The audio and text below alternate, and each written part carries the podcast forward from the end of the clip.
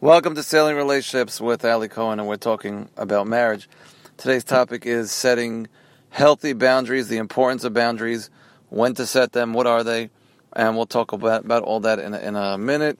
Um, just to let everyone know, whoever's listening to the podcast, I have classes on Torah anytime and a WhatsApp group. You can just send me an email if you want to join, Alcona at levatara dot org. Um, so getting right into today's topic, which is boundaries, very important.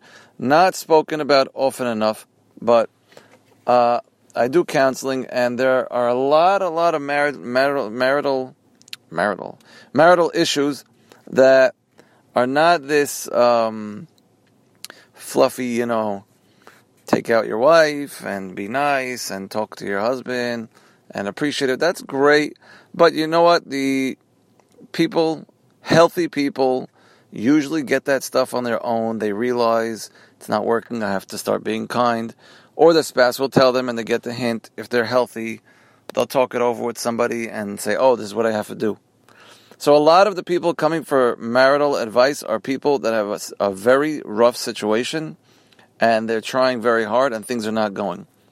And what they need to do is set these boundaries and let their spouse know it's not going to fly like that, which is good for you and them. Not to protect yourself. This is not a misogynistic or a uh, feminist type of uh, concept, or I'm not going that route at all. Um, it's to preserve the relationship. The relationship needs to be preserved, and you're doing yourself, your spouse, your in-laws, whoever it is, you're doing everybody the whole package, you're doing everyone a service by setting boundaries. And I'll give a few examples. Um, I know many people, many people that their spouse has, let's say, O C D. Let's say, very, very, very common. I know somebody who, um, a man who needs the house cleaned every second, thing falls, and he, he starts panicking. Somebody who needs um, to scrub his wife's hands physically, Uh, or else he's going to flip out. She has germs. I know someone who does all these rituals and makes their spouse do these, these rituals with them. And it's just disgusting. It's gross. Uh, optimal, optimally, ideally, these people need help. Uh, most likely they're not going to be listening, so I think it's worthless to say if you have a mental health issue. Most likely the people with the issues are not the ones calling and not the ones that are looking for advice.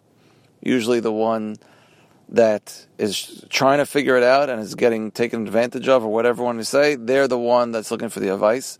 It would be nice if the sick people would get advice and get help. Not to sound negative, when I say the word sick, don't get a, don't get offended. People are really sick, uh, and and you can't have a marriage or relationship with a sick person. If they can't be at peace with themselves, I don't. I'm going off on a tangent here, but if if they can't be at peace with themselves, then they can't be at peace with anyone. Usually those people end up recluses and isolated from the whole world. So you can't expect them to have a relationship. But what should you do with the boundaries? Uh, example. Let's say your spouse looks at your phone, takes your phone. Let's talk about a mild case. And looks through it, who you're talking to, in, in an aggressive way, an interrogating way. Um, just tell them it's not going to fly. You have to be strong. It's for yourself. If you need strength, you got to call someone to get strength. It's not going to fly. In a nice way, I'm sorry, it's not. Uh, I don't accept this. Please don't look at my phone ever again. And the the, the tricky part is what's going to be your your your follow follow through. Your, let's call it your threat. That's the tricky part, which needs guidance from someone who knows what they're talking about. Because um, you're going to need a, a if you do this, then I will. You're going to need that. Uh, it's very hard to give that on on a class or a podcast because there's so many different situations. Even if I would say a hundred different things, I know from experience talking to people, and it's something that would only be specific for their marriage. So that's one example. The O C D, you tell your spouse, don't you dare touch my hands ever again, or, or I'm going to make some trouble, um, lock myself in the room. Uh, whatever whatever it is, there's going to be things, but don't do that. Don't do that. I don't accept that. It's not acceptable. I love you. I love you very much. I don't accept that. And then, of course, there's there's someone getting put down. For, I'm talking about where there's no um, friction, where it's just negative, hurtful words, where somebody who is clearly suffering from something, uh, yelling at the kids in a, in a bad way, yelling at you, whoever you are, in a bad way, You're worthless. You do nothing around here. What are you? You're you're whatever.